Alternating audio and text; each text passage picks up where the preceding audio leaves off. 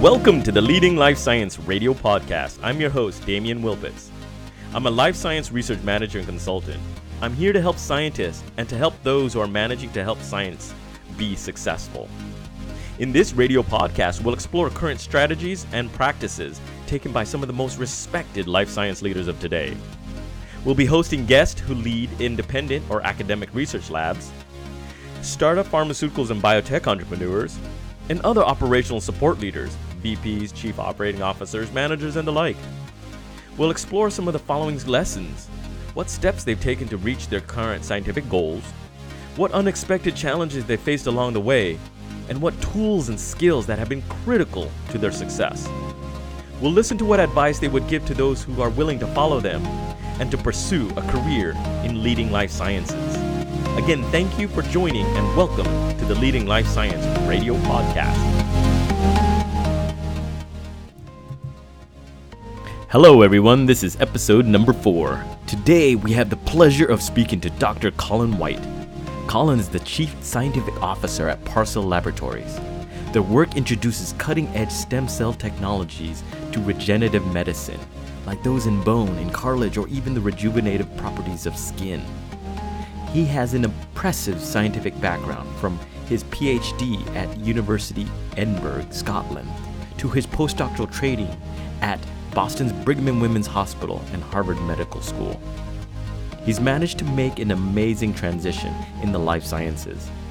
He's gone from the rigors of publishing in academic journals to the fast paced business challenges of industry. He's now using his transitional experiences to help others in academia to make that same jump. In order to help them, he consults on a regular basis for postdocs and PhD trainees who are looking for a career in the life science industry. He's the co founder and principal at White Consulting LLC. His firm takes his clients through a step by step process and coaches them on how to make those career moves. Colin is so charismatic and full of energy. I've had the pleasure of working closely with him and have seen and experienced his business acumen firsthand. He's been a true leader in helping science to move forward in the complexity of business relationships. Let's chat with him today and hear about his journey. We'll have to find out what awesome lessons he can teach us so that we can be successful in our own life science journey.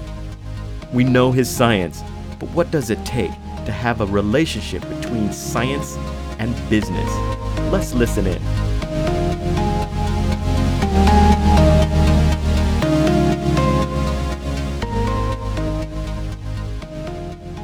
Welcome again, everyone. Thank you so very much, Colin, for being with us and taking this time to talk to our audience. So, yeah, thank, thank you very much for having me, Damien. Yeah, let's talk about your transition and talk a little bit about some of the work that you've done in your scientific career, and we'll go from there. Sure, sounds good. So, um, just by way of a background in in uh, how I got to the position I currently have, um, for those of you that don't know me, I'm clearly not from the US. I did my uh, PhD in molecular and cellular biology in Edinburgh, Scotland, in the UK. Um, I came over to Brigham and Women's Hospital and Harvard Medical School to do a postdoc back in 2009. And a couple of years after that, took an instructor position at Beth Israel Deaconess Medical Center. Um, I did that for about two years. I realized that um, being an academic scientist, or at least being a tenure track academic scientist, wasn't necessarily for me. For a variety of reasons, which I'm sure we'll discuss later, I wanted to move into the more translational aspect of science and, and the more clinically orientated aspect of science. So I started looking for jobs outside academia.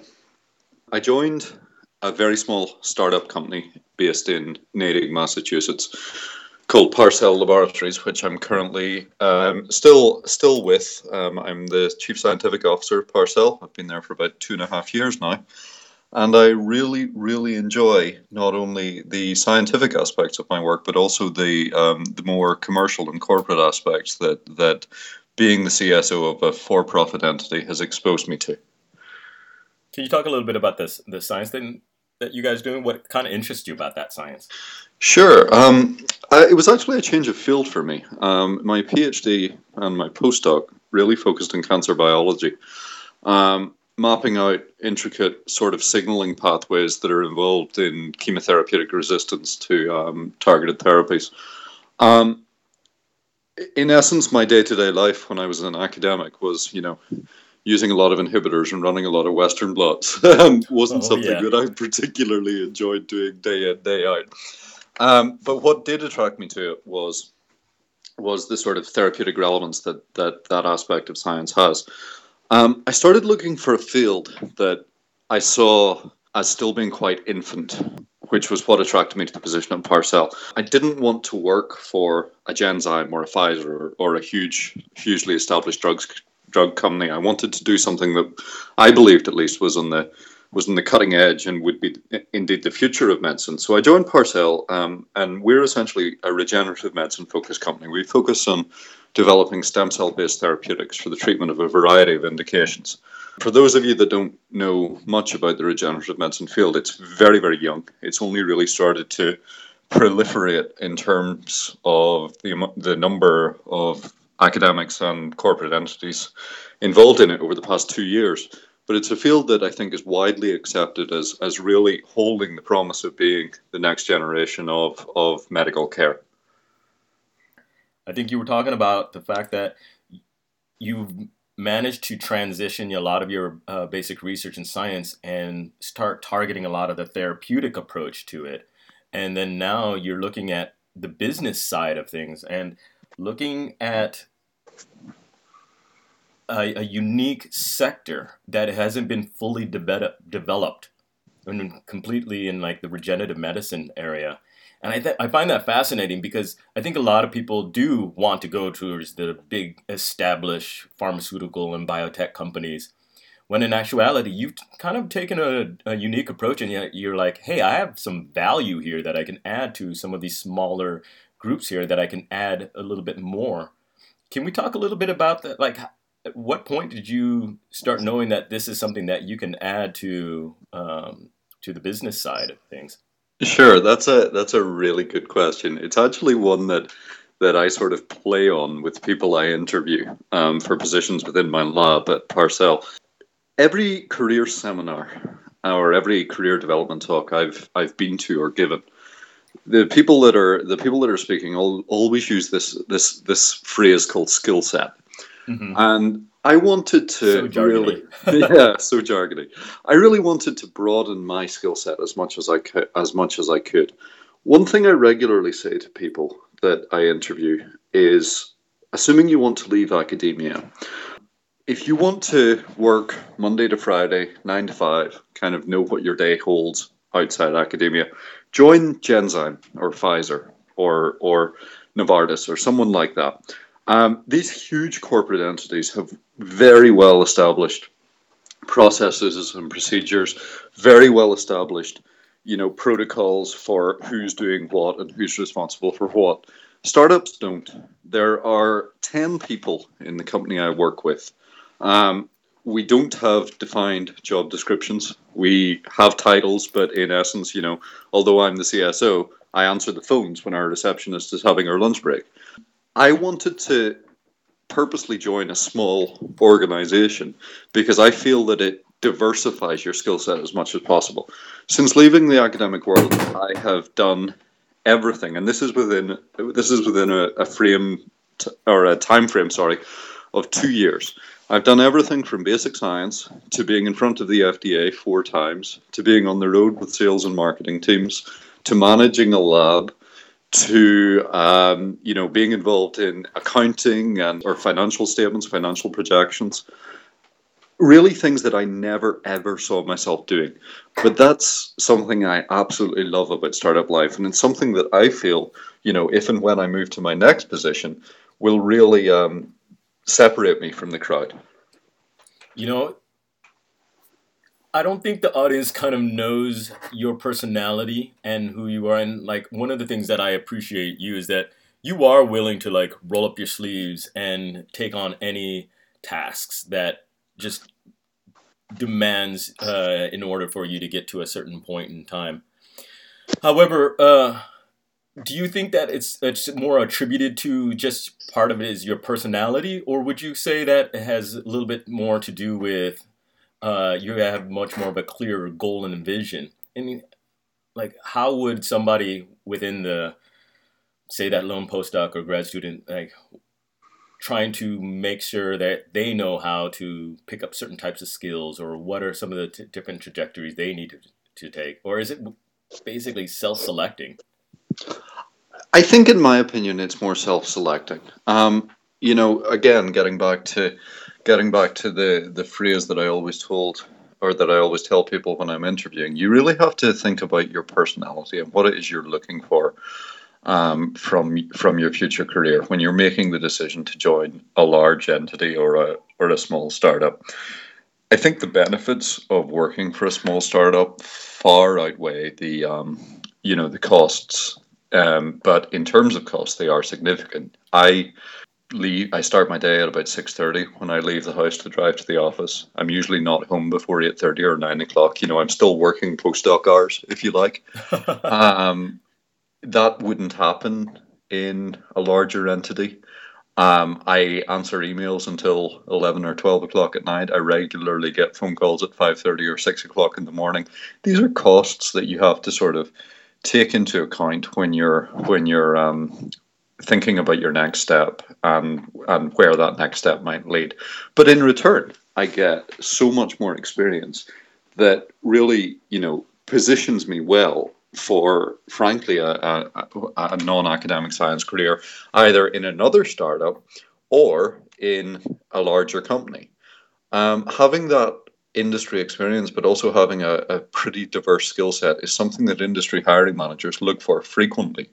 And I think, you know, if and when again I choose to take that next step, I think I'm fairly competitive in terms of what I've done to date. Do you find this now as you start to lead certain teams that people want to be around you and then kind of be able to move themselves forward and they're like hey you know what i want colin to look at me in the same manner this guy is really like pushing pushing forward maybe i should stay a little bit extra or maybe i how can i help them to move forward do you find that uh, yeah i that that's a that's a great point damien um, and i i hope that when i lead the science team at Parcell that they all think like that. But but let me answer it from a different perspective. Um, I've had the I've had the good fortune of knowing several very very established um, entrepreneurs in the biotechnology field.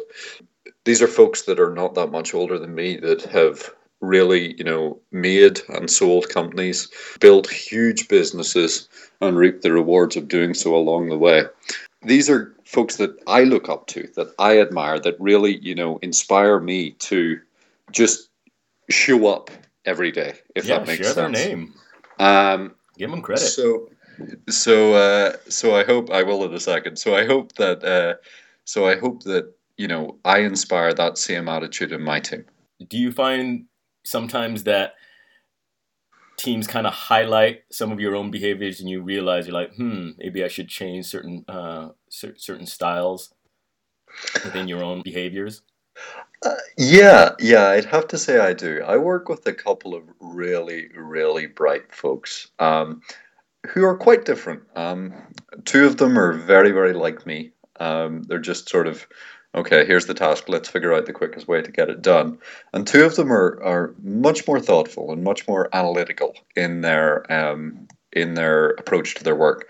And frankly, I think that team balances out very well because while in essence my role is to, you know, push things forward as rapidly as I can, having people that actually sit down and, and uh, analyze what might not be the quickest path, but what could actually be a better path to take is a is a balancing factor that I really enjoy having in my team.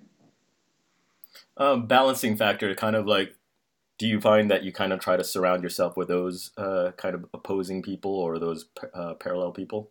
Yeah, that's that's exactly right. That's exactly what I was trying to get towards. Let me let me give you a great example. So mm-hmm. a couple of weeks ago, um, we're working on on two projects at the moment, two major projects that are hopefully going to move into clinical development fairly soon. Um, a couple of weeks ago, we were essentially very close to a regulatory submission, and uh, we were working with a contract research organization to go ahead and finalize um, an assay to measure the potency of, of our cellular therapeutic. Um, and I was looking at the data and I was getting quite frustrated because it seemed like you know things were progressing, but they weren't progressing as as as quickly as I had wanted them to. So I spoke with the the gentleman on, on my staff that was uh, was sort of responsible for leading the charge, and I, I sort of challenged him. I was like, you know, why why is this taking so long? And he looked at me and he very very quickly said, almost with a smug look on his face, uh, he said, you know, I can get you the results you want in the time you want. But if you let me do these extra experiments, then I can actually design an assay for both therapeutics, not just one. So to me, that was a very expeditious way of of hitting two birds with one stone, and it's something I wouldn't necessarily have thought of because I had a singular end goal in mind, if that makes sense. Um, I had that end goal in mind because you know um, I report to our investors and I report to our uh, the other members of our management team. But this this guy had realized that that actually doing things a little bit slower and taking a little bit more money actually saved a lot of time and money in the long run. And he used his initiative to go ahead and go ahead and move that forward. And that's something I, I, I really respected in him, and that's why I'm glad I've got that balancing factor in my team.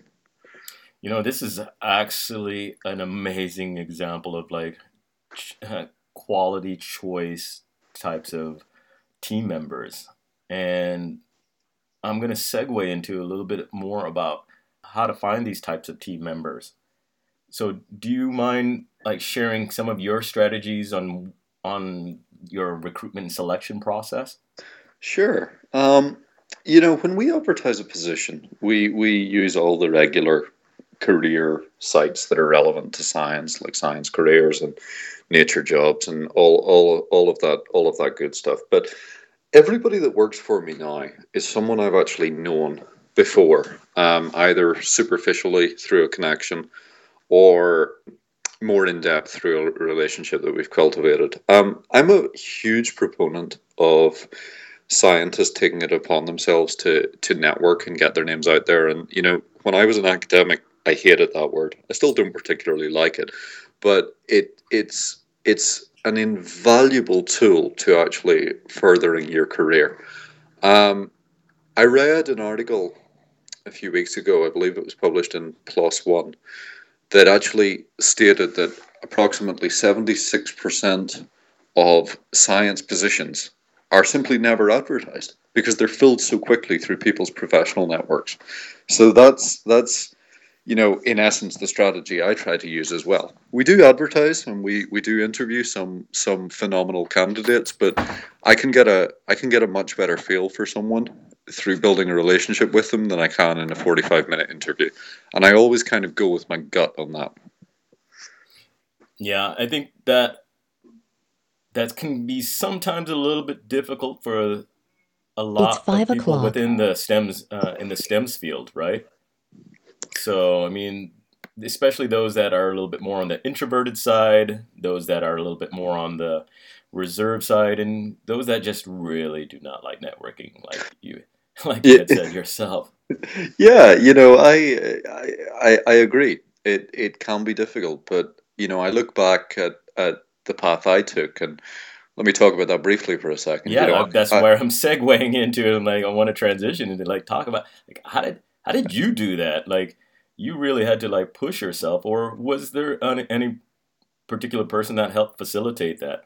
Uh, not really. Um, so I'm naturally a fairly introverted person. Um, when I went to these careers evenings or or career seminars or something, I was the guy that was standing with a cell phone at the side of the room, you know, pretending to answer the really important email or take the really important phone call. Um, it wasn't something I particularly enjoyed. But when I realized I wanted to leave academia, I had the had the good fortune of going to a, um, a career networking evening, which was run by Harvard Medical School, and it was in essence, if you imagine speed dating, it was in essence, you know, groups of nine or ten people sitting with um, one career mentor, if you would, who who was someone that had successfully transitioned outside the academic field. And then, you know, every ten minutes the groups rotated and you went round. You you went around to everybody. So everybody, all the mentors that were there, brought a bunch of business cards, and of course, you know, it doesn't take much to send an email. So I, I emailed everybody I'd met, and you know, thanked them for their time and things like that. And I actually suggested meeting a few of them for um, coffee or lunch. So I went and met with them, and, and that's in essence a fairly easy introduction because you've already actually met the person. You know, it, it's just a it's just an extension of the of the careers evening, so to speak. And over a number of meetings, I began to realize that this was much much easier than people had made it out to be. You know, these these people were there to to help you. So that was when I started sort of contacting people that I hadn't met before. I started looking, you know, online and LinkedIn a lot for for people that had a a, a career trajectory that was similar to the one I wanted to take. I looked for common paths in our history, like, you know, the department at Harvard, or whether you went to Harvard, or were you a member of a society, or something like that. Just some sort of common trait that I could leverage. And I went ahead and just reached out. And sure, some people didn't reply. Some people replied saying, Oh, yeah, love to talk to you. And then you never heard from them again. But a couple of them replied, um, and we met for coffee, and they're people that I'm still in touch with. One of those connections was actually, um, and currently still is, a member of Parcell's board. And he said to me on that first initial phone call that came from an email to a guy that I had never heard of before, um, I happen to know of a company that's looking for a new CSO. Would you be interested? Two weeks later, I started. that just goes to show the uh, the power of networking. You know, that is an amazing, amazing story and how you talk about being able to just make those first few steps. And you had just talked a little bit about that. Like you picked up the cards, you sent them an email, you met with coffee. And I think these are some of those little choice actionable steps that people don't realize that like a follow-up email hey how are you doing and talk a little bit about some of the things that you're interested in I think like a lot of people don't do enough of that follow up, and so how? But un- unfortunately, I think people get scared about the non replies or the rejections. You just said yeah. that you you expected that, but I think that paralyzes some people. Was yeah, that it, something that you've ever th- uh, thought about? Not from a paralysis point of view, because while it's disappointing, you know, I was always aware it was going to happen, so uh, I just kind of got on with business. But recognize that you know a few questions ago, Damien, and I told you my workday starts at six thirty, and I'm not home until you know eight or nine o'clock. Recognize that the majority of people you're working with are working, or th- that you're emailing, sorry, are working with schedules similar to that. Um, so, respectfully, and I do mean this with all respect to the people that are listening to this, but you're not necessarily at the top of their priority list. Um, there are some people that will make an effort to go ahead and get back to you. It might take a few days, it might take a few weeks. Um, and there are others that simply won't make that effort. But you know, the power is in the numbers, so to speak. If you email if you email fifty people and ten get back to you, that's ten connections you didn't have before. That's amazing. And I think that like a, focus towards that and keep that mindset really yeah. will help uh, will help those. You know, uh, I want to go back a little bit when you just said you weren't much of a an uh, extroverted person. You were you were that guy that kind of like shuffled off or in that corner with your cell phone, yeah. that you. However, like I know you, uh, I've known you now post that uh, this point, and I've told the audience before, like you're very engaging, charming, and very like easy to talk to individual and pers- uh, person. Like the person that you described before, I would never even uh, even known that uh, known that person. So it just makes me believe that like you learned a lot of these types of uh, networking and social interactions through the business side of things. So I want to delve a little bit more into some of that uh, that business side, these skill sets that you've been picking up, and maybe I'm completely wrong and you were actually this always this sociable type of person.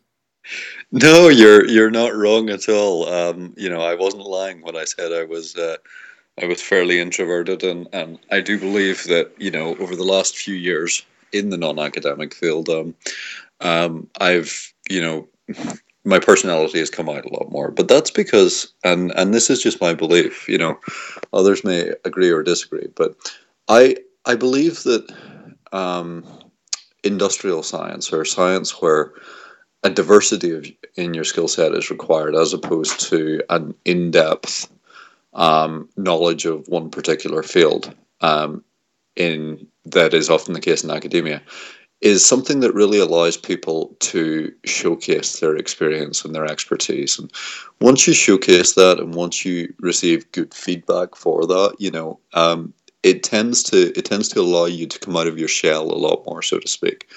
I was never designed i don't think to be an academic scientist. Um, i was the type of scientist that that really, you know, couldn't handle reading twelve papers a day and and in in one particular field and couldn't handle, you know, reading the the the sixtieth paper and how someone applied an inhibitor and and ran a western. That that wasn't the type of guy I was, but that I think is becoming more and more the case, at least in the in the in the cell signaling field that I worked in in academia. Um, in industry, we focus a lot more on a breadth of knowledge as opposed to in-depth knowledge in one field, and also a breadth of skills and experience that together make a team, um, you know, whole, if you will. Mm-hmm. And actually being able to leverage people's strengths and acknowledge people's weaknesses, but fill those weaknesses with other people that have those strengths, is something that is is very significant, and I think something that really makes people shine. Um, there's no such thing in industry as your project. It doesn't work like that. The team have a project, and the team can delegate those projects as you know they see fit to the, the stronger candidates and and pick up the slack on the weaker candidates for those for those relevant things.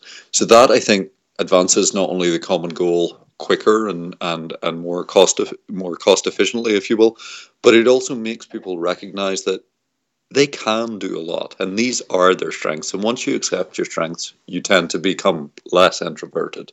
Does that answer your question? That was a rather roundabout way. No, no, it's actually like completely answering my question. I think I'm definitely uh, branching out to more other questions within that, but I think one of the things that we definitely want to make sure is that like what are the types of skills to make those transitions? What are the things that we want to be able to keep an eye on and be able to put a, a pulse on what is the business set of skills and what are like the scientific set of skills and what are the translatable skills and and so one of the things that I've gotten within some of my clients and the people that I've worked with is there's this like inherent fear towards some of the business side of things and big part of it is the financial aspect so yeah.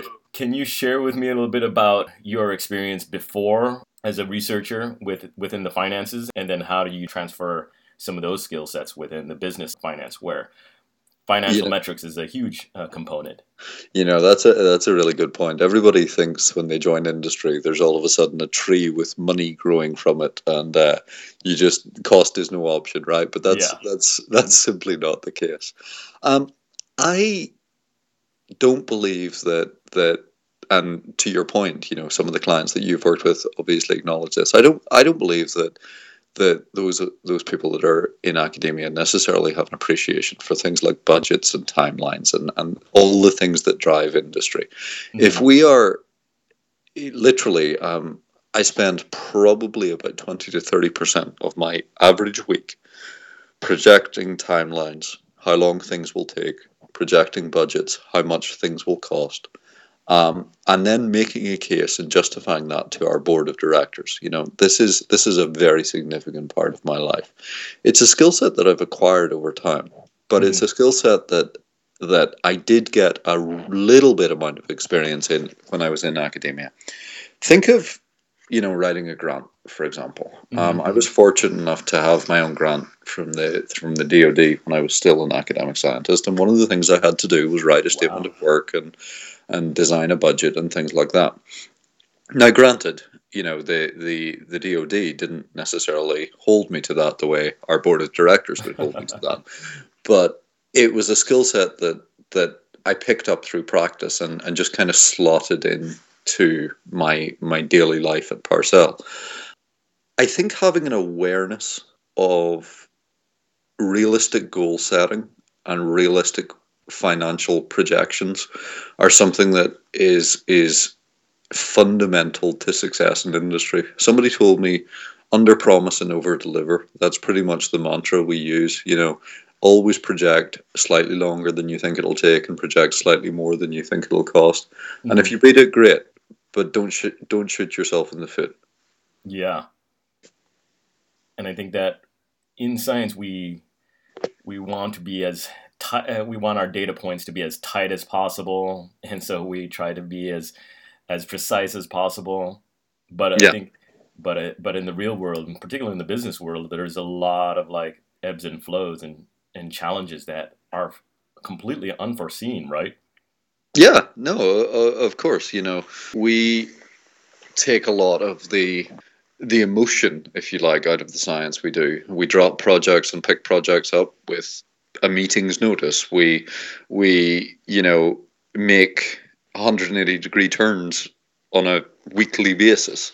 Um, these are things that you can't prepare yourself for when you're projecting out, you know, future costs, deliverables, timelines, etc. So you do have to you do have to be a little bit flexible in your aims, so to speak. I'm glad that you just mentioned about you taking out some of the emotions side of things, and I think that's one of the things that some of those in academia versus those in business is that there is, is some sometimes a lack of the passion for science within the business field. And I know there are those in business and that say no, that's that there there still exists that. What are you some of your opinions on like the where is the passion of science? I agree but disagree at the same time. And I kind of go back to one of the points I made earlier at least in my experience in industry, there's no such thing as your project. Mm-hmm. So you don't have you don't have the same ownership of something that that you would necessarily have in the academic field. You also don't do things um, necessarily as in depth as you would in the academic field, and, and I'll explain that in a second mm-hmm, because mm-hmm. uh, not to not to slant industrial science, but but you know we don't ask questions just for the sake of asking them. We ask mm-hmm. questions that are relevant to furthering development of a product candidate or an asset of some sort. The questions that are not relevant, we simply don't answer. So I appreciate when people say, "Oh, well, that's not." You know, there's there's no emotion in science, but actually, I counter that by saying, "Well, we're going to put a drug on the market that will you know, mm-hmm. help people that are in need of help. To me, that's a very emotional accomplishment. So I guess you just kind of have to weigh in your head what emotions are, are are driving the science, so to speak. Is it is it your personal ownership of publishing four papers and being a world renowned expert on a on a signaling pathway, or is it putting a drug on the market and probably doing so with little or no credit? You know, that's that's the emotive aspect that I think people need to make their own decisions for. Wow, I had an old um, an old uh, postdoctoral mentor of mine when I was young who said there's two types of he said there was two types of science. Because there's ones uh, there are the ones that like so the heck what? Yeah that's so what? That's interesting. And then the second one is those are the ones that change the world. And and that just kind of highlights that clear objective of like getting it to market, getting it out to those people that really can create um, a world impact. And even in you were talking about earlier when we first started this conversation about uh, having applied some of your research and science towards uh, within such a small field of regenerative medicine. And I think that that requires a huge, huge vision upon your part so, where did you start developing this vision on your own, and like, how are you now, like, uh, using that to like further further helping others within the within the academic transition into industry? And we'll go a little bit more into that transition into what I had talked about everybody is how you've now been consulting. Sure. Um, let me let me answer your first question. How did I how did I choose the RegMed field? Um, I'm a you know deep down I am a science junkie. I read Nature every week. I read Science every week, and I read Cell fairly frequently as well. I don't necessarily read every article in each of these magazines. Mhm. Um, you know, I more skim them, but I do that not necessarily to appreciate that someone has uh, mapped out, you know, some new uh, excellent discovery and had their had their paper published in Nature. I spend much more time reading the the initial sections and the and the news and views sections and things like that because they, they give you a, a really intricate appreciation of what's going on in the global scientific world as opposed to what's going on in a singular lab at Harvard. Hmm. Um, I think one of the best things that I can recommend that the folks listening to this do is appreciate that science isn't always about your day in the lab. It's a global field with discoveries going on daily and things happening, you know, almost on an hourly basis. Quite often we lose sight of that. I, I know I was the same when I was when I was a postdoc. Um, so just taking half an hour, you know, when you're sitting in your couch at night, instead of watching TV, flick through the Nature website or the Science website and see what's going on, because all of a sudden you'll come up with articles discussing things that you kind of think, "Whoa, that's interesting," and that was really what positioned me for the change that I wanted to make. That's awesome. So you're now seeing those connections and seeing how you fit within those connections and then the work and and history that you've been developing. Yeah, ex- exactly. You know, it's it's it's going to you know the the old adage of find a field you're interested in and and go for it, and the rest will fall into place, and that's exactly what happened for me. So then that's it's kind of a frustrating point for for say a senior postdoc who's uh, who he or she's like on their fourth fifth year and they're like ah I, I'm just getting done with this manuscript. I, I don't know if I'm going to take an academic position or I actually want to make the transition into uh, into industry. And they spent a good portion of their training just working on that science, and now they want to do that transition into industry, but yet they get, keep getting their doors slammed on them, and because they're just presenting a lot of the work that they've developed. How did you kind of like go through that like transitionary period and then like what are some of the things that now like you start seeing within some of your clients within your consulting practice that the struggles that they go through from having their work be very granular and showing them how it fits into much more of a macro uh, macro uh, economics if you will Yeah, no, that's that, Damien. I'm glad you asked that. That's a fantastic question. Um, how, how did I do it? Well, truthfully, I don't really know. It just kind of happened. But I think a lot, I think a lot of it came from the fact that you know I, I talked a little bit earlier about my efforts in networking, and um, a, a result of those efforts was I actually showed myself as a as a as a person as opposed to just a scientist. Um, and, and that's not meant to be derogatory, but I'll explain in a second. You know, most scientists that I work with um, or that I interview have got this microscopic view of the five years they spent as a postdoc, where they were involved in this most delicate project that that required, you know, the stars to align and, and the manuscript was published. Yep, that is great. That's that's that's a huge achievement, and I'm not taking that away from anybody. But again, going back to one of the points I made earlier, recognize that breadth of skill set is more important in industry, not your ability to go into the minutia of of one particular field.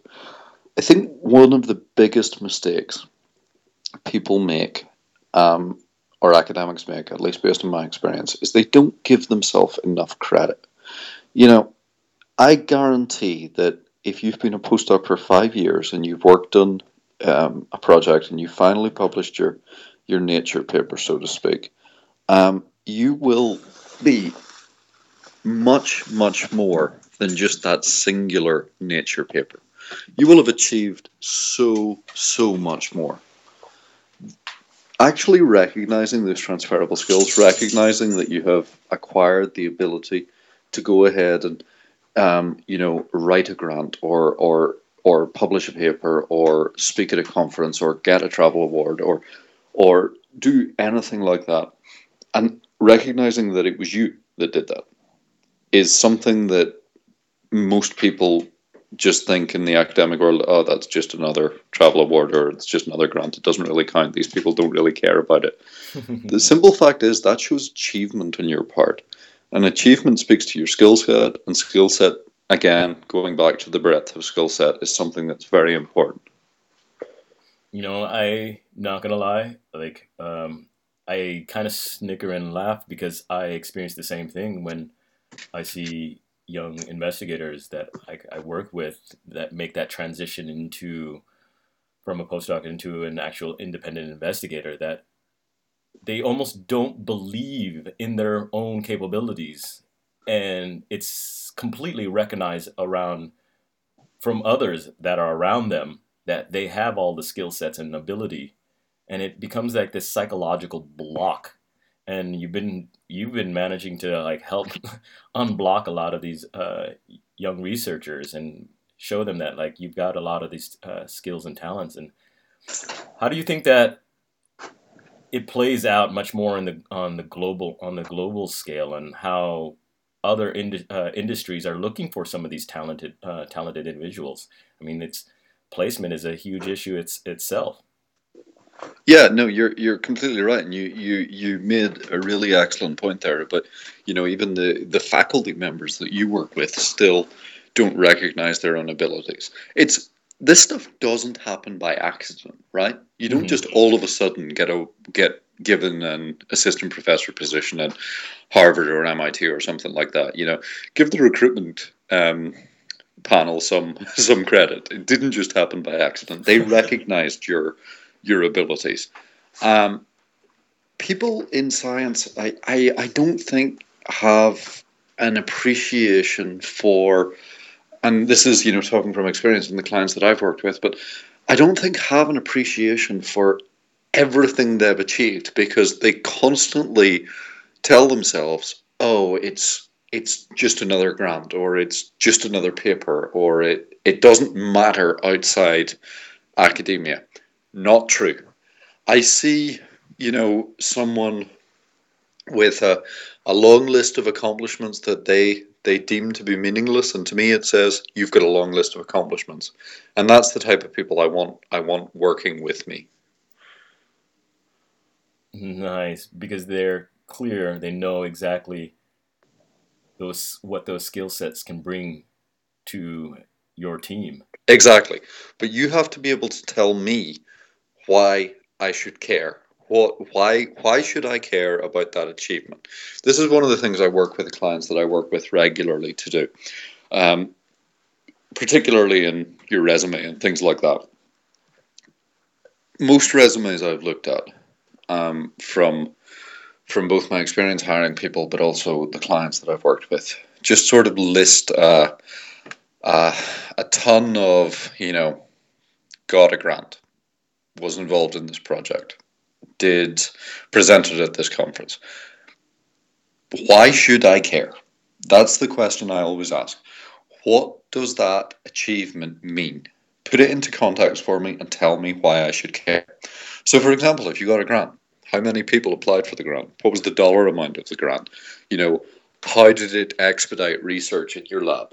Show an appreciation for not just what you achieved, but why it's relevant.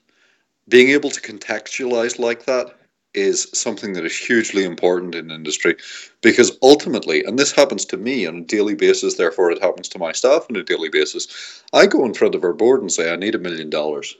and they're going to look at me like I've got three heads. You know, tell them why they should care to give me a million dollars. It's uh, yeah. No, I've I've been down that road before. I'm like, what do you need for a startup? Uh, about a million. Hmm. Yeah, it's like uh Okay. and so therefore you're left to like figure out the in betweens or how it's relevant and it becomes like more of a waste of time versus those that like hey these are some of the the objectives we need and reach and it's we're going to require this resource and this resource and it all equals up to a million exactly. Provide context, tell them why they should care, and if you make a rational case to a board of directors or a hiring manager or a PI or whoever, you'll find them much more receptive. Most academics I know don't often make that rational case because they take it as insignificant because it's in their head. Okay, it may be in your head, but it's not in mine. oh the good old curse of knowledge you know i think i've been totally taking up a lot of your time colin and so i wanted to give you an opportunity if you like what are some of the things that if to that young uh, colin white during your postdoc what would you tell uh, him back then that would get him to be closer to his uh, career dreams and objectives Recognize what you've achieved. I think that's the biggest aim or the biggest uh, phrase I could tell myself, you know, a few years ago, but but also any young scientist that I interact with frequently now. Um, recognize that you don't need to compare yourself to the 40 year old tenure track principal investigator. Recognize that that you don't necessarily need to compare yourself to the the postdoc in your lab that has published 10 papers. Chances are you through working hard and you know advancing stuff in the best way mm-hmm. possible, you can have actually achieved a lot mm-hmm. and have gained a lot of transferable skills and have really built that breadth of skill set, if you will. That, coupled with the ability to present it in a very compelling manner, which is something you know you can learn very mm-hmm. easily, mm-hmm. is one of the most insightful things that that I realized, if you will, um, because once you have a recognition for your achievements, everything else becomes so much easier. Uh, amazing, amazing advice keep an overall breadth of knowledge, understand how each of those skill sets uh, can be applied towards that knowledge. It's great, great. Yeah. Well, this is your final question is what is your definition of a life science leader? Somebody that goes ahead and actually shows people the bigger picture and how their work fits in with the bigger picture and therefore instills in them a recognition for what they've achieved. That's something I try and do with my team as often as I can. I'd love to do it more. Um, but actually motivating people by showing them results and showing them how they contributed to results, I think is something that's very often forgotten and something that more leaders in the life sciences should do. We are not a cog in the wheel. exactly. Exactly. Thank you so very much. And we'll definitely have some show notes, uh, your information in the show notes, so people can reach out to you. And if you're more than willing to, uh, Colin is always up for uh, a, a cup of coffee. I'd, I'd be happy to, Damien. Thank you very, very much for having me. Colin, again, thank you so very much. All right, now. All right. Bye-bye. Bye. What a great scientist, an amazing business leader. Thanks again, Colin. If you'd like to know more about Colin, his company, and his consulting practice, please go check out our show notes and you'll see a list to all of his great published material and company information at www.leadinglifescience.org. forward slash podcast forward slash episode 4. Thank you for listening to the Leading Life Science radio podcast. We'd love to hear from you, the listener. So please leave a comment or suggestions about questions you'd like to hear from our guests that could help you on your journey. Also, please let us know what leaders in science inspire you to pursue a career in the life sciences. Till the next time, happy sciencing. I'm your host, Damian Wilpitz of the Leading Life Science Radio Podcast.